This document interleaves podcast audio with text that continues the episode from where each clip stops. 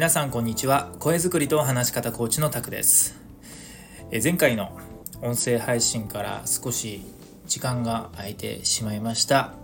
お待たせいたしました、はい、さあいよいよ今年も残すところあとわずかとなりました。皆様年末年始、えー、自宅の整理、まあ、仕事関係の整理そして心の整理お済みでしょうか。まあ、多くの方はこれからですって方の方が多いと思いますがね、まあ、日頃からね自宅とかあの仕事面とかね常に整理を心がけていると、まあ、年末にあたふたすることは少なくなるんですけれどもね。まあ早いものでまだまだ大丈夫でしょうと高をくくっているといつの間にかあれ？もう師走だということで慌ててしまうのが常かと思います。まあ、各いう僕もですねまあ、割と年末の整理事はあ年末とか1年の整理事は年末に持ち越してしまう方なので、まあ、この辺りはねもっとね余裕を持って定期的に整理をしながら年末迎えられるようになりたいなと思います。で今日はですね、えー、クリティカルシンキングの高め方についてお話をしたいなと思います。クリティカルシンキングどうでしょうか？この言葉を聞くことありますか？なんとなく聞いたことあるって方多いですよね。どちらかというと、クリティカルよりかは、ロジカルの方が、まあ、主流と言いますが、えー、まあ、コミュニケーションにおいては重要視されている部分と言われております。ただ、ただですよ。ロジカルも確かに大切なんですけど、同じぐらいです。クリティカルも大事なんです。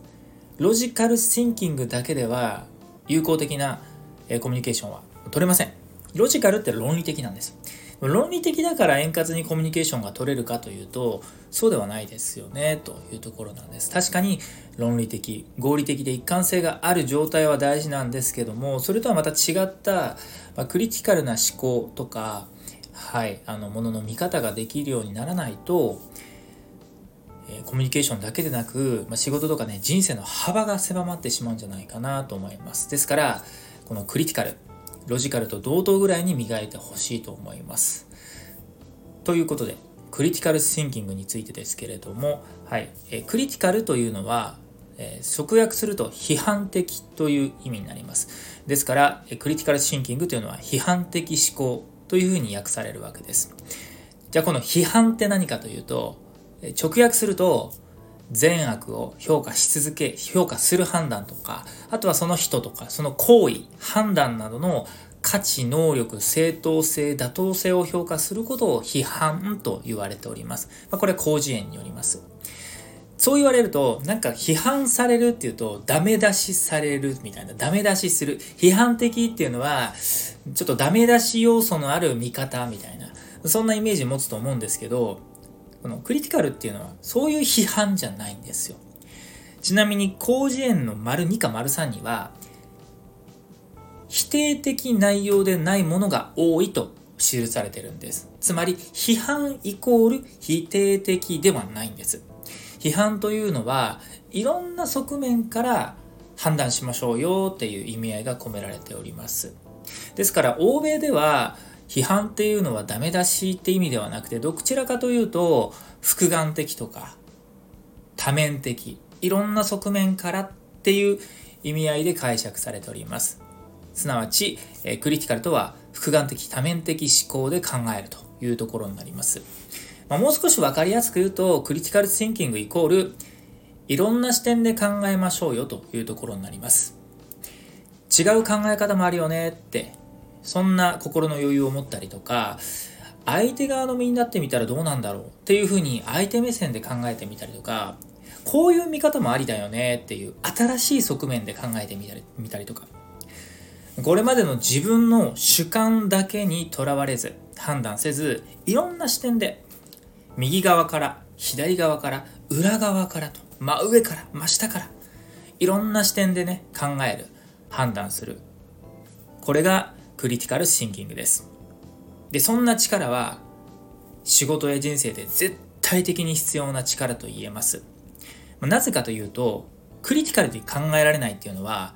自分だけの考えや価値観にとらわれてしまっているっていう主観思考だったりとか、新たな発想やアイデア、選択肢が導き出せないっていう一択思考っていういわゆる頭頑固ちゃん状態になってしまう。頭頑固ちゃんになってしまうと新しいこともチャレンジできませんよね。で目の前の問題の解決策全然どうしたらいいんだろうもうダメだみたいな。自分の今までの経験ではこれ解決できないっていうね問題解決もできませんし変わりたいってそもそもね自分が思えなくなっちゃう。俺はもう俺で行くんだっていうふうにね頑固一徹で言っちゃう、はい。まあ、これはねこういう生き方もありだと思うんですけどもただねあの今だいぶ時代も変わり、まえ、AI が浸透してきていろんな価値観がね、えー、まあ、入ってきましたなので今まで通りのやり方で通用する時代ではないですし、これまでずっとこうだったから、これからもこれでいけば大丈夫なんて、そんな安易な考えは NG だと思います。はい。まあ、古き良きって言葉ありますけど、この言葉僕も好きですし、大切にすべき考えなんですけど、かといって、あまりにもこの古き良きを美化しすぎてしまって、これまでの価値観とか、慣習とか、あと自分の中にある過去の栄光とかね、実績にとらわれすぎてしまうと、今度は新しいの、新しい時代や価値観の、ね、変化に対応できなくなってしまいます。で、自分自身もその変化に追いつけなくなってしまう。で、こういう状態、こういう思考を僕はですね、すごい失礼ながら、えー、昭和思考と揶揄しています。自分に対しても言ってますね。僕昭和生まれなんですけど、昭和生まれの僕が、ま昭和思考にならないようにと、日々ね、クリティカルに考えたり、クリティカルな思考を磨くようにしております。皆様もぜひ、そんな昭和思考にならず、クリティカルな思考を持ってほしいと思います。そのためには、クリティカルシンキングを磨いていく必要があります。じゃあどうやってクリティカルシンキングを磨いていけばいいかというお話なんですけれど、まあ、なかなかこう、こういう行動をすればクリティカルになれるよっていうね、あの、まあもちろん行動もあるんですけれども、どちらかというとシンキングですから考え方がポイントになってくるんです。いかに脳をですね、今までと違った動かし方をするかってところがポイントなので、まあ、メインは考え方を変えていくっていうところなんです。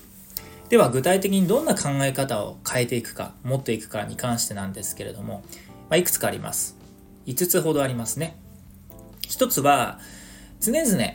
自分の感情を言語化することですね。自分が今どういう状況なのか、どういう感情、感情を抱いているのかっていうことを言語化するようにすること。次に、他人の感情を言語化することですね。この人は今どういう気持ちなんだろうどういう思いなんだろうっていうね、相手の考え、感情を言語化すること。その次に、何かが起きました。何か、例えば事件が起きたとか、何かの事象に対して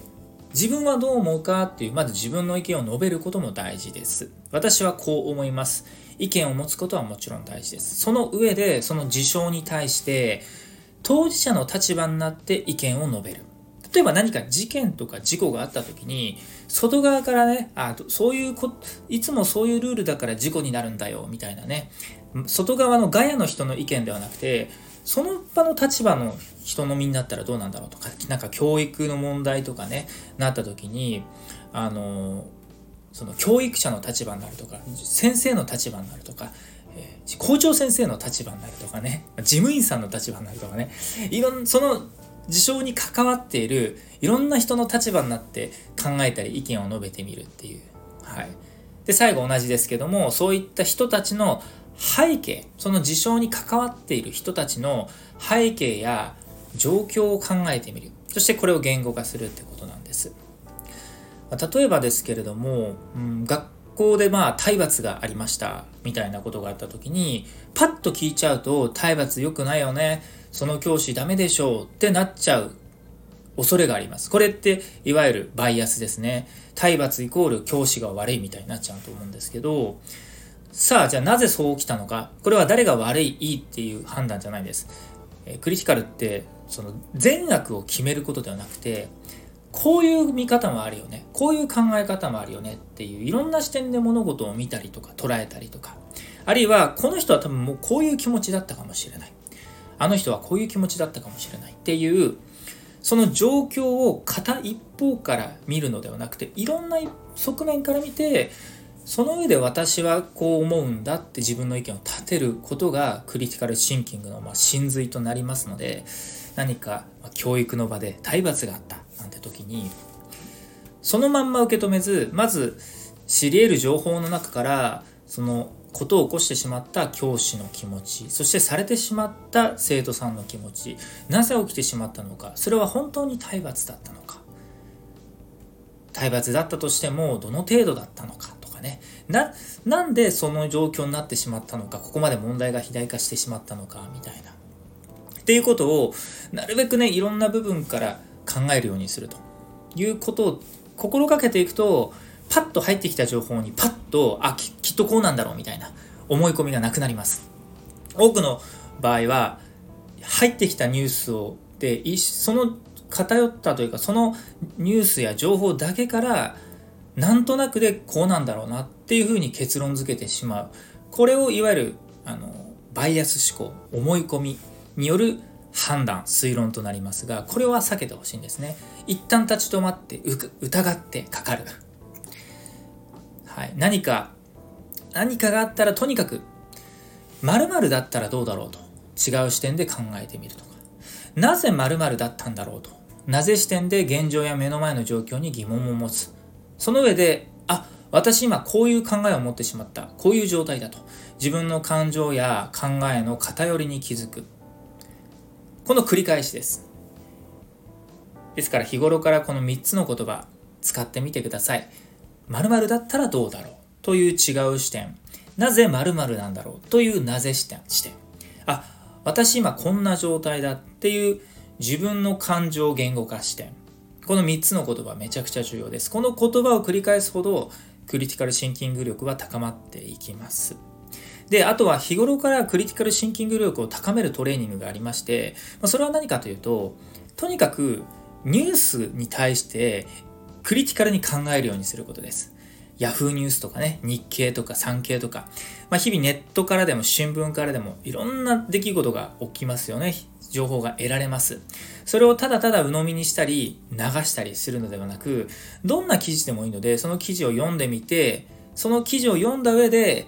〇〇だったらどうだろうという違う視点を考えてみたり、なぜこれが起きてしまったんだろうという原点回帰の視点を持ってみたり、あ、この記事を見て私今こう思ってしまったっていう自分の考えとか感情の状態に気づく。これをいつもいつもいつもいつも繰り返してくると先ほど言った入ってきた状況目の前の状況に今までの自分が反応するのではなくてふっと立ち止まってあれもしかしたらこうかもしれないなと冷静にですね幅広い視野で物事が考えを捉えられるようになるはずですさあ皆様の今のねプライベートや仕事の場面でもぜひこの言葉ですね使ってみてほしいと思います。私が入社間もない若手社員だったら今どういう気持ちなんだろうみたいにね自分がもし管理職だったら若手の身になってみるとか何かトラブルやクレームが起きてしまった時にそのトラブルをに関してとかクレームを言ってきてるお客様に対してではなくてそもそもなぜこのトラブルクレームが起きてしまったんだろうという問題原因究明を考えてみるとか、はい、そして何か自分が今悩んだり苦悩したりモヤモヤしてる時にあれ？今私こういう感情だなっていうふうに自分の感情を捉えた上であれ？なんでこんな感情になってしまったんだろうと言ってみたりとか。あとは苦手な人とかねちょっと怖いなとか高圧的な人に対して苦手意識を持った時にですねあ私今この人に対してこの状況に対してすごくこういうストレスを感じている。なんでだろう？みたいな感じで、なんでだろう？なぜだろう？めちゃくちゃ大事です。このような考えを持ち、それが言葉にできると、